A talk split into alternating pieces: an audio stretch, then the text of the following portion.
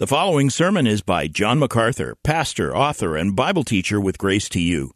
If you've never contacted Grace to You, we want to send you a free booklet by John titled Defeating Discontentment. It gives you seven practical principles that will help you face setbacks and difficult circumstances and experience contentment even when life turns upside down. Request your free booklet titled Defeating Discontentment by writing to defeating at gty.org.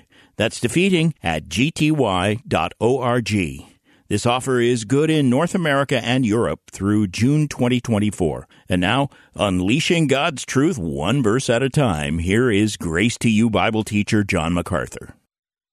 We're going to return to the Gospel of Luke. I want to stay with Luke as much as possible. I'd like to finish it. And uh, As the years go by, time gets shorter, and this is such a profound and wonderful history of our Lord. Luke 9. And in this story that we're looking at today, we have the famous event of the feeding of the 5,000, as it's called. Really an astonishing event. Quantitatively, the largest miracle Jesus ever did. And yet, as massive as it was, involving 5,000 men, and the text uses the word andres, which is a term for male, and it's not generic men. When it says 5,000 men, doesn't mean 5,000 people, it means 5,000 males. We would be safe to assume uh, an equal amount of women and perhaps twice that number of children. There could have been 20,000 people there. And he fed them all, creating food. No miracle that he did was as large, as massive, as vast as that. Really staggering. Absolutely staggering. And yet, the world has such little regard for this miracle. If you were to travel to the land of Israel, as I have many times, you would be privileged to go into the Galilee and wander around the Sea of Galilee. If you looked very, very carefully, if there wasn't someone to guide you there, it'd be unlikely that you'd find it. You might locate a little tiny building north of the Sea of Galilee up on one of the slopes, and you would walk in and you would notice there was a floor that had been preserved for really over a thousand years. And if you look down on that floor, you'd see there's a little mosaic there in this rather small little place. And that mosaic is a picture of five loaves and two fish. And it is intended, was intended, and still is intended, as old as it is, to mark the event of Jesus feeding the 5,000 men plus women plus children. A massive miracle noted by an absolutely obscure and meager little mosaic falling apart. That's all the world really cares about that. As I was leaving Rome yesterday, it was apparent that there had been a surge of people coming into the city for about a week. We couldn't figure out what was going on. There were no hotels available. Every single room in the city of Rome and all the environs around was, was occupied. The place was jam packed with people, and we finally found out why 250,000 pilgrims had come to the Vatican. They had come to the Vatican to honor a man who was to be sainted. The Vatican is the most massive edifice that you can imagine.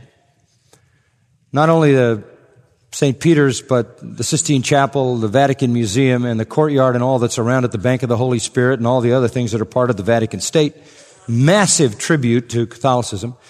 And these people, along with Italian people, surged into the place, 250,000 coming in, staying in hotels, to celebrate a man what had the man done? Some centuries ago, he had discovered that everybody has gifts, not just the priests. And I said, Is there a part B? Are you kidding me? What do you mean? He read the New Testament? Of course, everyone has gifts. 1 Corinthians 12, Romans 12, 1 Peter 4. For that, 250,000 people come to acknowledge his spiritual heroics and they're going to make him a saint? It's amazing to me how religious people are putting the emphasis in the wrong places. So many tributes to the wrong people, to non events. Certainly within Roman Catholicism,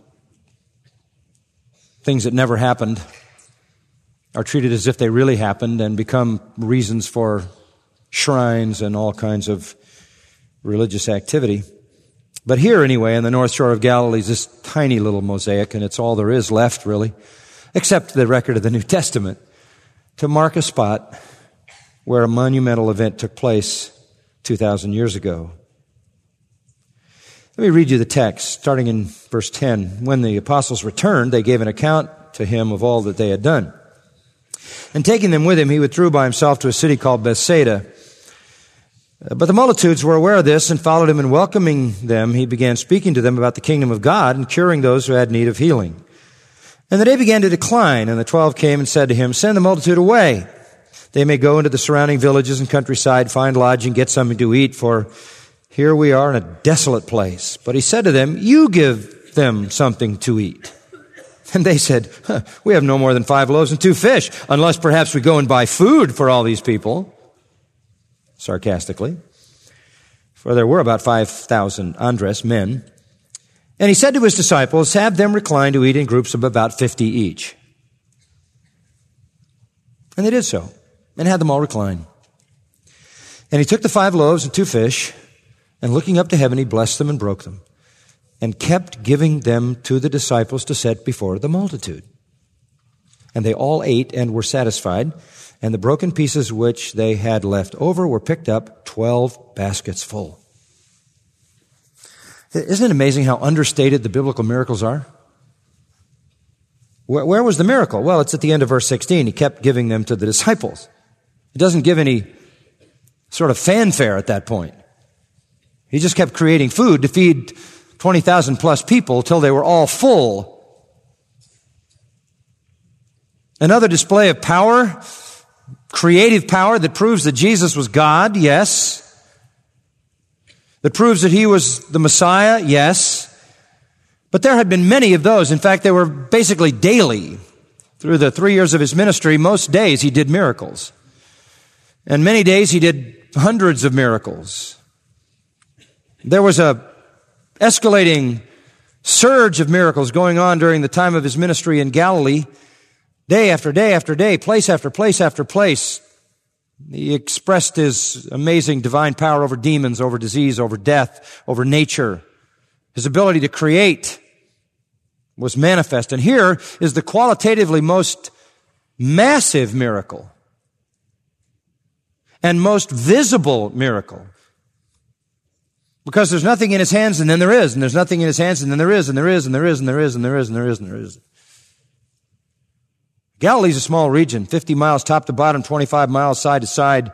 And in the middle is a lake that takes up a lot of the space. And there's 204 villages crowded around that lake. And most of them are on the northern half of the lake. And so that area where Jesus ministered with Capernaum at his base, which is kind of at the north point of the lake, the, word spread everywhere that Jesus was a miracle worker. There was no way to avoid it.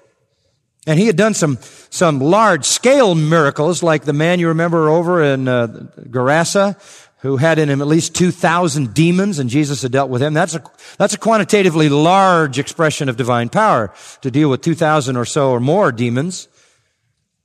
And everybody knew that he was doing miracles. He was doing them everywhere, everywhere, all the time, day after day, week after week, month after month, place after place. It was the very region where Jesus had grown up in the town of Nazareth, where his family lived, his mother's family, his father's family. And he'd returned there to preach the gospel there. And the reason he went to Galilee to do most of this was because he was really showing disdain for the religious structure which occupied the southern half of Israel known as Judah or Judea, where Jerusalem was the capital city and there was the political and uh, spiritual and religious center of the nation Israel. There were the priests and there were the uh, Sanhedrin leaders and the scribes and Pharisees had their headquarters there. And and the Herodians ran the temple operation and Jesus avoided all of that. He avoided all of that for a number of reasons. There was a certain amount of judgment in avoiding that. He was affirming the apostasy of the leadership of Israel. But there was also just the practical reality that if he tried to do this kind of ministry under the noses of the religious establishment, they would have had him dead long before the time. It was bad enough that he was doing these things in Galilee. They were already after him. If he had been doing them in Judea and Jerusalem would have escalated the plan, and that wasn't what God wanted. So he spent this large amount of time, over a year, in the ministry in Galilee, expressing his mighty power. This is more than a massive miracle, however, as massive as it is.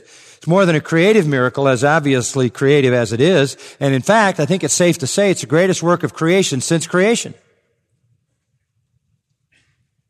It's the greatest work of creation since creation. It is also very important to note this. This is the high point of his ministry in Galilee. He, he kept the best for last. He, he climaxed his ministry in Galilee with the big one. And after this miracle in Galilee, there is a gradual exit from that region. This sort of is the apex, and from here on, it's, it's downhill. It's, first of all, he comes, he preaches the gospel, he proves that he's the, prophet of God, that he's the son of God, that he's the Messiah of God by the miracles that he does. And the miracles grow and they grow and they accumulate and they accumulate and it's as if there's a mounting amount of evidence. And finally it reaches this amazing climactic point where he deals with a man with 2,000 demons and then he deals with a crowd of 20,000 and he creates food for them. And this is the, this is the great crescendo of his ministry. This is sort of the culmination of everything, just as if to say, there it is. If you can't believe now, there's nothing else to do. Any unbelief past this point is willful, obstinate, stubborn, hard-hearted unbelief. And that's exactly what it was. There wasn't any more he could do. He had demonstrated his power to be divine over and over and over, day after day after day after day after day. But they were so deeply, profoundly steeped in their false religion. They were so willfully blind because of their love of self-righteousness and tradition that not long after this, about a year, they were screaming for the blood of Jesus because they were there. It was Passover and people of Galilee came to Jerusalem and screamed, crucify him, crucify him. We're not going to have this man reign over us. But this was their last great opportunity. This was the pinnacle. After this, Jesus actually went to the very limits of the land of Israel, left the area of Galilee and went over to the coast to Tyre and Sidon. Tyre and Sidon. That's recorded in Matthew 15. Verse 21. Then when he was done ministering in Tyre and Sidon, he came back across the north of Galilee and went east of the Sea of Galilee into another area outside Galilee, an area uh, called Decapolis, a Gentile area. Decapolis means 10 cities, an area of 10 towns or 10 villages. And after that, oh, by the way, when he was in Decapolis, he did another feeding miracle and fed 4,000. After that, he went to Jerusalem and things began to be focused on his coming death. So the opportunity for Galilee is coming to an end. Just prior to this miracle, do you remember what he did? He sent the 12 out, didn't he? Up to then, he'd been the only miracle worker and the only preacher of the gospel. If you wanted a miracle, he had to be there. If you wanted to hear the gospel, he had to preach it. But now he's got enough training into the disciples. He sends them out on a short-term mission two by two. That's the first part of the ninth chapter. You remember they went out and multiplied himself 12 times. They did the same miracles he did. They had power over demons, disease, and death. And they preached the same gospel he preached. And this was a blitz, the gospel blitz of of Galilee. And even later, we're going to find out he's going to send 70 more on a short-term mission for one final effort. They're going to do miracles and they're going to preach the same gospel as he picks 70 non-apostolic disciples and sends them with that delegated power. One more opportunity for Galilee. And in conjunction with this blitz of Galilee comes this massive miracle so that there is no argument about who he is. The year is 29 AD if you calculate back from our calendar today. It's in the spring. We know because there was green grass and Israel's like California. In the spring there's green grass naturally and the rest of the time there's not. It was also Passover. John tells us this miracle happened during Passover, and Passover is in March and April in the spring. And so it was spring in Galilee, but it was winter in the hearts of the people. Even though the Lord had done these miracles and the accumulation of those miracles made any conclusion other than that He was God impossible, rationally they were still in unbelief. He does this one final explosive miracle to remove any mingling doubt. Back in verse 9, Herod asked the question, who is this man? Who is this man? That question should have been answered if it was still being asked by this miracle. Certainly the disciples had the answer when the miracle was over. Verse 20, Jesus said to the disciples, the apostles, who do you say that I am? Peter answering for all of them said, you're the Christ of God. You're the anointed. You're the Messiah. We understand this miracle is the final evidence. If you were willing, you had plenty to believe. And by the way, the importance of this miracle should be noted. There are only two miracles in the gospel accounts. In Matthew, Mark, Luke, and John, there are only two miracles recorded in all four gospels. Just two. This one and the resurrection. This is an important one. All the writers, Matthew, Mark, Luke, and John, record this. Matthew 14, Mark 6, Luke 9, John 6. And each gospel writer who deals with this miracle, this great event, records it as a climactic feature in the Lord's ministry. As I said, from this point on, all the writers say his focus turns toward his death.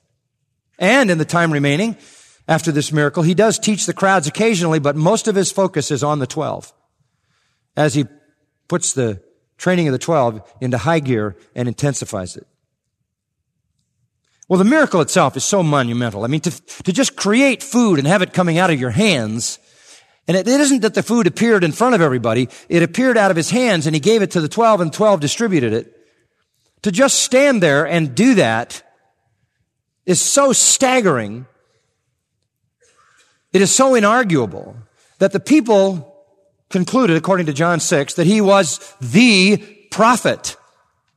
Harking back to where God promises the prophet that would come, a messianic prophecy. He is the Messiah, and it says the crowd wanted to take him by force and make him king. What would that mean? A coup. A coup.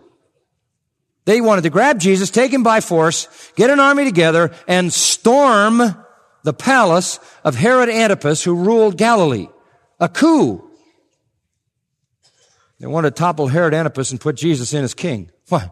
They couldn't think of any more wonderful thing than that. He's the Messiah. Let's have his kingdom. What is the kingdom? No sickness and free food. That's how materialistic they were. And we don't have any concept of that. We don't have absolutely any concept of the difficulty that most of the world has gone through in human history, and most of it even goes through today to get a meal. You pull up to the little box and you tell somebody what you want, and if it's not there in five minutes, you get it for nothing. Most of the world can't even conceive of that. The battle to eat is most of existence. Somebody who can create food, that's the ultimate welfare state. Let's make him king. Let's overthrow the hated non-Jewish Herodian dynasty. Put Jesus in as king, we'll all be healthy and we'll have all the food we can eat. They were so superficial, by the way, that the day after the miracle, when Jesus went back to Capernaum, he went back by boat. He got out of the boat. They were there again. And what were they saying? Breakfast time. Dinner last night was unbelievable. We're ready for breakfast. He said to them, you seek me because you want the food. So even though the crowd was fickle, Jesus was gracious and generous and demonstrated his massive power in this miracle. So massive that they concluded he was the Messiah and it was time to force the kingdom. Now, there are a lot of ways to look at the story. Let's turn to the story itself, starting in verse 10. But what I see in this, obviously there's demonstration of power here in the miracle. That goes without saying, and we'll get to that next week. But, but what I want you to see in this, what really comes through to me in this, is the compassion of God. The compassion of God. I've said this to you before and I keep repeating it because it has to be repeated. It's everywhere. The miracles of Jesus were demonstrations of divine power to prove that he was God.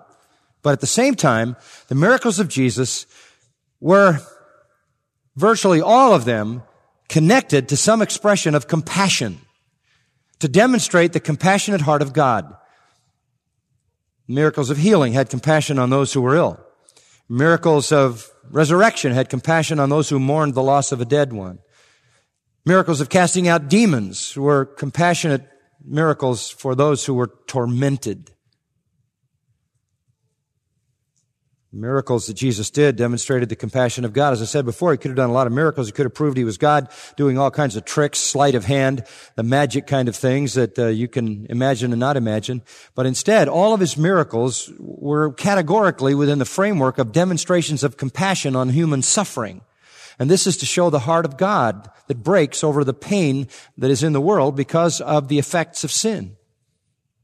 God is compassionate. And that's what you see, even in the miracle of feeding the 5,000. He feeds them because they're hungry. It's just one meal and it's just one day, but God cares. He cares. You can't ever divorce the power of Christ from the compassion of Christ because the two are in partnership all the way through his ministry. We know that God is powerful. We also know he's compassionate because we look at Jesus and that's what we see. He understands human need. He understands human pain. He understands human suffering and he cares. So let's kind of look at the text that way. First of all, let's see that our Lord was sensitive to the need for rest. He was sensitive to the need for rest. Verse 10. When the apostles returned, now remember they had been out on a short-term mission, two by two he had sent them, they'd preached and he'd given them the power to do miracles, cast out demons, healings, raise the dead. And so they came back. And after they had come back in verse 10, they gave an account to him of all they had done.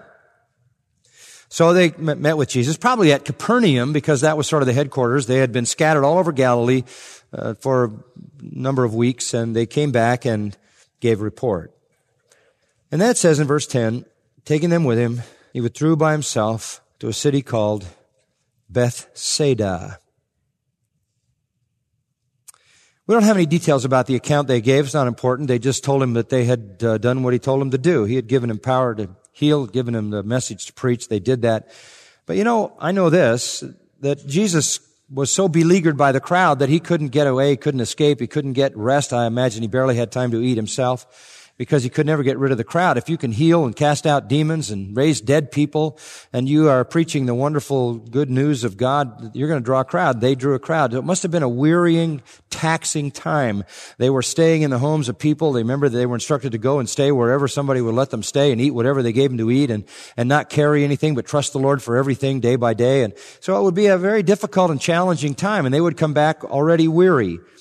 And Mark fills that in for us. In Mark's account of the same event, Mark says, Jesus said to them, come away by yourselves to a secluded place and rest a while. Uh, Jesus wanted to take them away just to give them some rest. For there were many people coming and going and they didn't even have time to eat. So says Mark 631. They didn't even have time for a meal, let alone sleep. They're worn out. They've been weeks of this and it's exhausting. And Jesus says, you guys need some time for rest. Their experience on their short-term mission had been wearing and wearying, and when they got back, they just ran into this huge crowd in Capernaum, and it was the same kind of situation, and apparently they still maintained that power to do those miracles, and so they were doing them again and drawing the people to them, and so this thing was bigger than it had ever been. They couldn't even eat. And it just shows us again how sensitive God is to the simplest things of life. He cares that they rest. So simple, yet how, profoundly it shows us the sensitivity of our great high priest who is touched with the feelings of our infirmities. Back in chapter 8, verse 23, Jesus got in a little boat and he fell asleep and he fell asleep and slept through a storm because he was so worn out. You need to rest. I'm so glad the Lord understands that because sometimes you might feel guilty if you rest. You just got to keep doing it and ministering all the time. The Lord understands there's time for rest. You need refreshment. You need your body to be restored and replenished. Sleep is a good thing. Get some.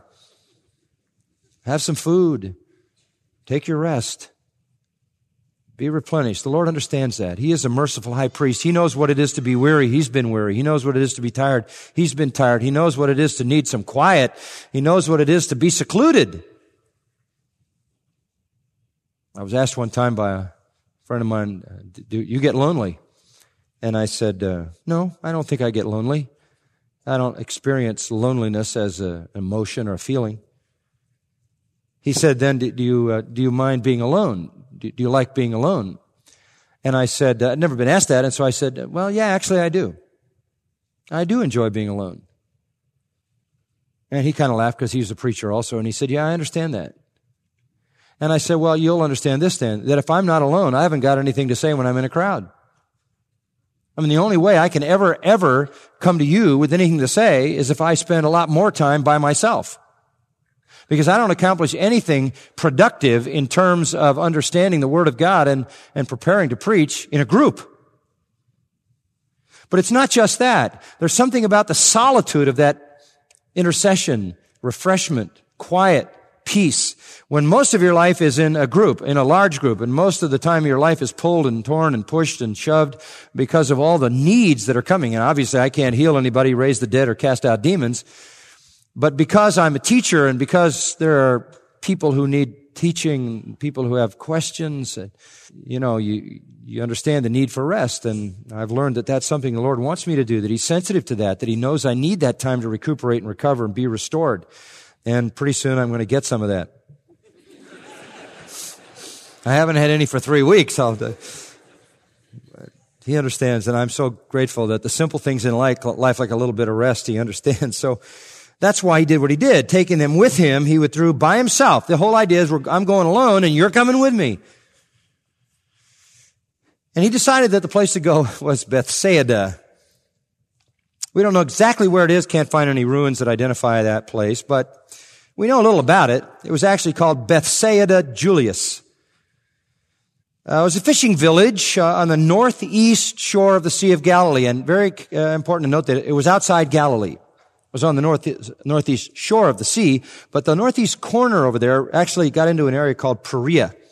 You left Galilee, you got into an area called Perea. What was important about that was that wasn't under the control of Herod. Herod was a wicked, volatile, murderous guy who had already executed John the Baptist by chopping his head off. And now he's looking for Jesus. Well, Jesus never allowed Herod to find him. And he decided that it would be judicious and wise if he was going to do this massive climactic miracle not to do it under Herod's nose in Galilee. So he decided he'd go into Bethsaida, which was in the territory of Philip, the tetrarch, the brother of Herod, one of the four rulers uh, under whom Israel was divided after Herod the Great. Well, they didn't actually go into the village, but they went into a secluded place, an isolated place, as the text indicates, near the little village of Bethsaida. Well, Bethsaida uh, was obviously a nondescript little town, but it does have importance for a couple of reasons, and I can't leave that. A couple of reasons that it's important uh, are the fact that, first of all, some of the apostles were from there. Peter and Andrew, Philip and probably Nathaniel, according to John 1, 43 and 44, were from there. So of all of the places in the world where the Lord might have picked uh, the apostles, he picks four of them out of this little tiny village called Bethsaida. By the way, it was named by Philip the Tetrarch for the daughter of Augustus Caesar. So it bore her name, Bethsaida. But anyway, this little town, which was probably a fishing town, just set back a little bit from the shore of the Sea of Galilee, wouldn't have had any note in history had it not been for the four apostles coming from that. Four out of twelve, pretty remarkable for one little village. But there was even more. And this is the sad part. Turn to Luke 10 verse 13. In Luke 10 verse 13, Jesus is pronouncing a curse here. And uh, he says this, Woe to you, Chorazin. Woe means damnation. It is literally a permanent curse. Woe to you, Chorazin. And then this sad thing, Woe to you, Bethsaida. That's such a sad thing. I mean, how amazing. A little town. Just this little village, little fishing village on the northeast shore of Galilee. And four of their young guys, four of the young men from their little town are the apostles of the Messiah. The long-awaited Messiah has been waited for since the promise of Genesis 3.15, uh, that a seed of a woman would come and bruise a serpent's head. All human history waits for this, and when he finally comes and picks only 12 for the unique role of apostleship, four of them come from this little town, you would have thought that little town would have been so thrilled, so ecstatic that they would have embraced not only those four and the message they preached and the miracles they did, but the Messiah they represented. Well, they didn't. Furthermore, they saw the most quantitatively massive miracle that Jesus ever did. In fact, the most massive miracle ever done, apart from creation and the flood. The biggest thing ever done was done right by their town, and they didn't believe. And they didn't come and receive the Messiah, and they didn't repent, and they didn't confess their sins, and they didn't ask for forgiveness and put their faith in the Son of God. They didn't do it. And so he says, woe to you, Chorazin, because they were guilty of the same, but the miracle of the feeding hadn't been done in their town. And then he says, woe to you, Bethsaida, and here's how bad it is. For if the miracles had been performed in Tyre and Sidon, which occurred in you, and miracles is plural, it wasn't just the feeding of the crowd, because you'll see from the text of Luke 9, he also did healings that day, and probably on other days, and probably there were miracles of healing done there by Peter, Andrew, Philip, and Nathaniel, who probably went back, or some of them went back to their town. If the miracles that had been performed in Tyre and Sidon, instead of in you, Tyre and Sidon would have repented long ago, put on sackcloth and ashes. Well, that's an indictment. Tyre and Sidon epitomized paganism to Galilean Jews. Tyre and Sidon, they were Gentile places, Historic places where there was Baal worship. They had already been destroyed by God once. Jeremiah chapter 25 verse 22, Jeremiah uh, 47 verse 4 talks about God's destruction of that area long ago. They were already under God's big guns for their idolatry and Tyre and Sidon were reprehensible to the Jews. They hated them. They were seaports.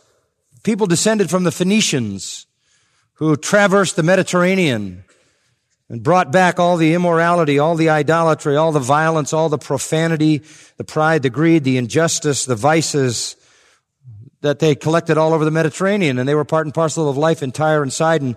And yet Jesus said in the judgment, it's going to be better for them than it's going to be for Bethsaida. When the great white throne judgment comes, when all the ungodly of all the ages are brought out of the graves and their spirits are brought before the living God at the great white throne judgment, the people who lived in Tyre and Sidon and lived godless lives are going to be better off than the people who lived in Bethsaida who rejected Jesus Christ. And I'm telling you something, people, that's very often the case. The greatest amount of eternal judgment is going to belong to the people who were the most obstinately religious. I know there's an attitude today that says, you know, people in, in religions are all worshiping the same God. We've talked about that. Wider mercy. Let's get inclusive. Pagan people, you know, they're all going to end up there because they're well-meaning and they believe in God in their own way and they're all going to go there. And I'm telling you, when the judgment comes, the judgment of God will be worse on religious people than it'll be on the outright pagan people. If those religious people were exposed to the truth and rejected it. And that's what you have in Bethsaida. Self-righteous, self-content, traditional, ceremonial, legalistic, apostate Jews who refuse the message of the true indictment. It's the same thing in Nazareth. Remember when Jesus went to Nazareth and told them, and if they didn't acknowledge they were poor prisoners, blind and oppressed, if they didn't acknowledge their spiritual poverty, their spiritual bankruptcy, their spiritual blindness, their spiritual guilt, if they didn't acknowledge that they were cut off from God and repent, they couldn't be saved and they tried to throw Jesus off a cliff even though they were his relatives and his friends. That was the issue. Bethsaida saw what nobody in the world ever saw. A power display the likes of which no one had ever seen. And when those people who are now dead show up at the great white throne judgment, they're going to hear from God a far worse judgment and people anywhere in the world. Isn't that amazing to think about it? This city, by the very words of Jesus, along with Chorazin and Capernaum, may receive the severest eternal judgment. The people alive at the time of Jesus may be awaiting the severest eternal judgment, and they were extremely religious people. In fact, Jesus said they would have repented if they'd seen what you've seen, those people who were real pagans in Tyre and Sidon. Sad city. Well, anyway, let's go back to chapter 9. Jesus went there. That was about four miles across the corner of the lake by boat. The lake kind of, you know, has a, like a turn in a, in a track. It's kind of curved at the top. You could sail across there about four miles. And so that's what they did. And Jesus was seeking rest for himself and for his apostles. But then when they got there, the need for divine truth overtook the need for rest. well, they got a little bit of a rest, however long the boat ride took. That's a little rest. They probably had a little picnic as they went. In verse 11, but the multitudes were aware of this. Oh, there they are. You know, you can heal people, you can't get rid of them. The multitudes were aware of this and followed him. Huh, it's an eight mile run. This was the first Capernaum 8K run or whatever, a little Capernaum marathon. You can just see those people. Somebody on the shore said, I saw him go, I saw him go, I know where they're going.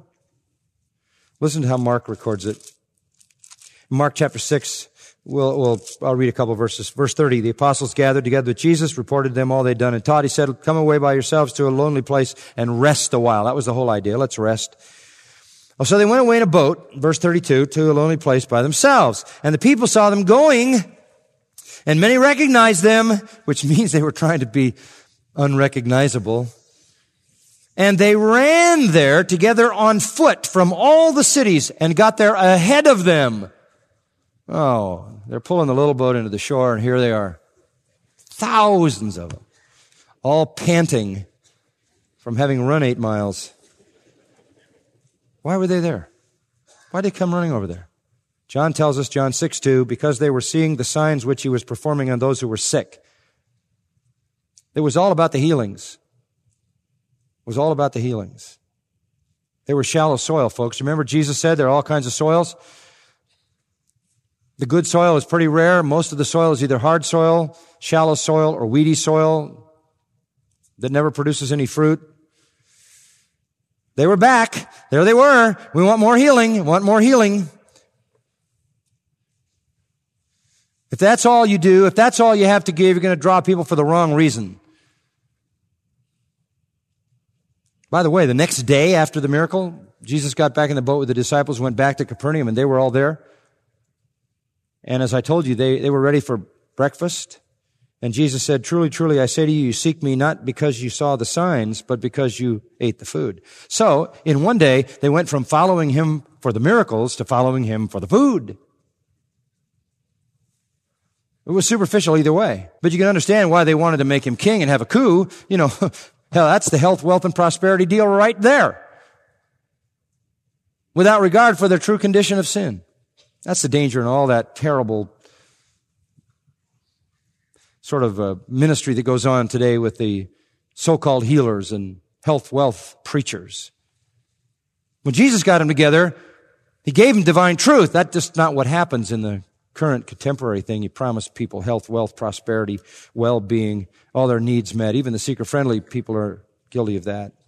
And so why do people come? They come for the well-being. They come for the free food. They come for what they want, what satisfies their felt needs. You know, you, you wouldn't be unkind to Jesus if, uh, if he said, Hey, I'm not going to deal with this. Let's get back in the boat and go somewhere else. You would understand that. I would understand that. But that's not the heart of God. And it says in verse 11, the multitudes aware of this followed him. We read, they're waiting on the shore. It says, and welcoming them. welcoming them. Why? I mean, why does he keep exposing himself to the shallowness? Because he knows there is some good soil, right? Why? Mark 6:34 because he had compassion on the multitude because he saw them as sheep not having a what? shepherd. They didn't have any shepherds. False religion has no shepherds. And so the people are just lost, lost. They didn't have any leaders that would lead them to green pastures and still waters. They didn't have any leaders that would bind up their wounds and take care of them. He just had so much compassion on them. That's the heart of God. Apodexamenos. You know, he just welcomed them. He just received them, opened them, his arms up and took them in. Sure, it was food they wanted after today. Right now, it was miracles they wanted. But it was truth they needed. And so it says in verse 11, he began speaking to them about the kingdom of God. Always the kingdom of God, always the kingdom of God, never the kingdom of men, never the political issue, always the kingdom of God. Whether he's chapter 4 verse 43, chapter 8 verses 1 and 2, chapter 11 verse 20 here in Acts after the resurrection, 40 days he spoke concerning the, the, kingdom of God. Always that God has a kingdom, that it's a kingdom of righteousness, that you can enter that kingdom if you confess your sins, repent, believe in me. That's always his message. That kingdom is eternal and that by faith in Jesus Christ you'll be rescued from the kingdom of Satan, the kingdom of darkness, and you'll be placed into the kingdom of God. That's the message, and Jesus gave the message. He he has compassion on their souls as well as their body. He has, this is the compassion of God. It even touches us at the point of our need for rest, and it goes profoundly to the other and more important issue of our need for truth. Jesus was so compassionate that even their shallowness, even their superficiality, even their indulgence couldn't stop him from caring he cared that people had rest when they were weary, and he also, and more importantly, cared that they had truth when they were ignorant.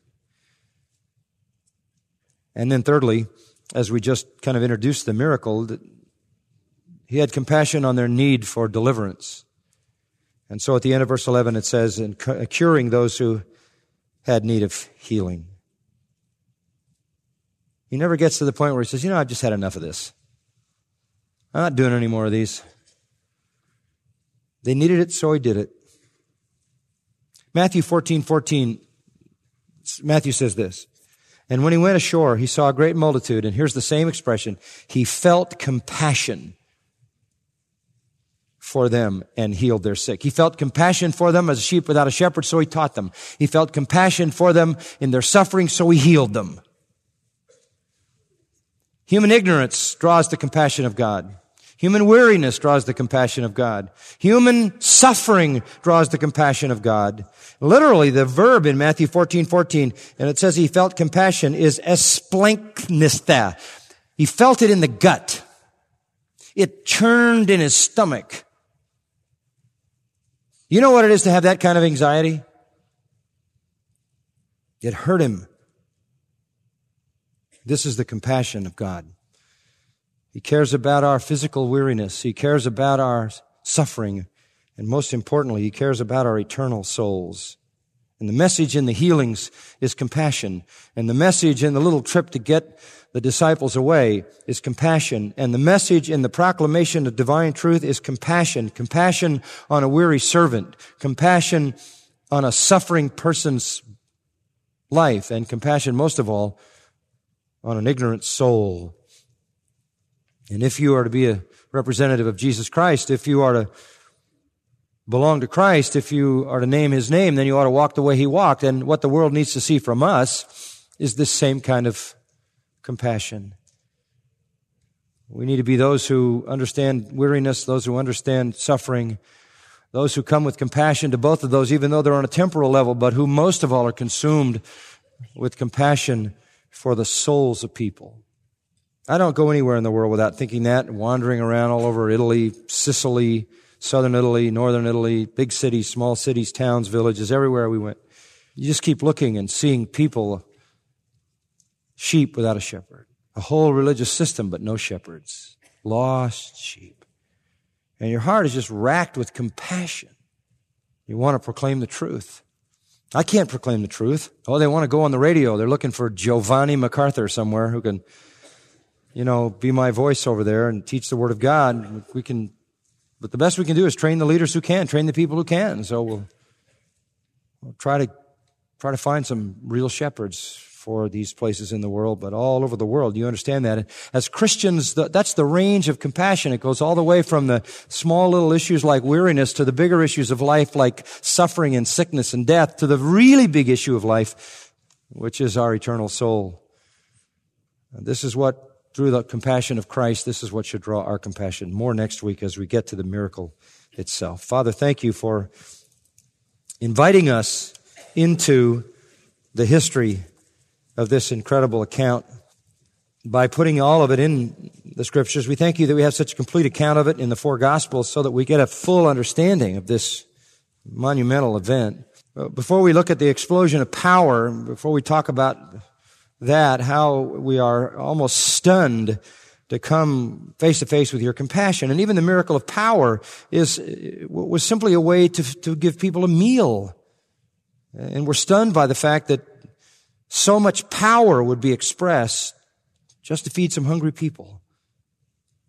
But more than that, to prove to them beyond question that you could feed their hungry souls. That was the message that you could give them eternal rest, eternal healing, eternal truth, and that the hungering and thirsting that was deep in their hearts could forever be satisfied. We thank you that you are a God of compassion. We thank you that you are not like the gods that men and demons invent.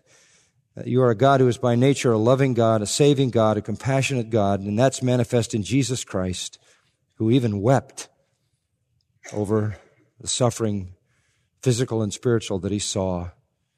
Give us his heart as we represent him in the world today, we pray in his name. Amen. You've been listening to John MacArthur, Bible teacher with Grace to You. For free access to all of John's lessons and a listing of study Bibles and books available for sale, visit Grace to You's website at gty.org. John MacArthur and Grace to You reserve all copyright protection under applicable law. Our copyright policy is available at gty.org and it includes instructions for and limitations on duplicating this digital file.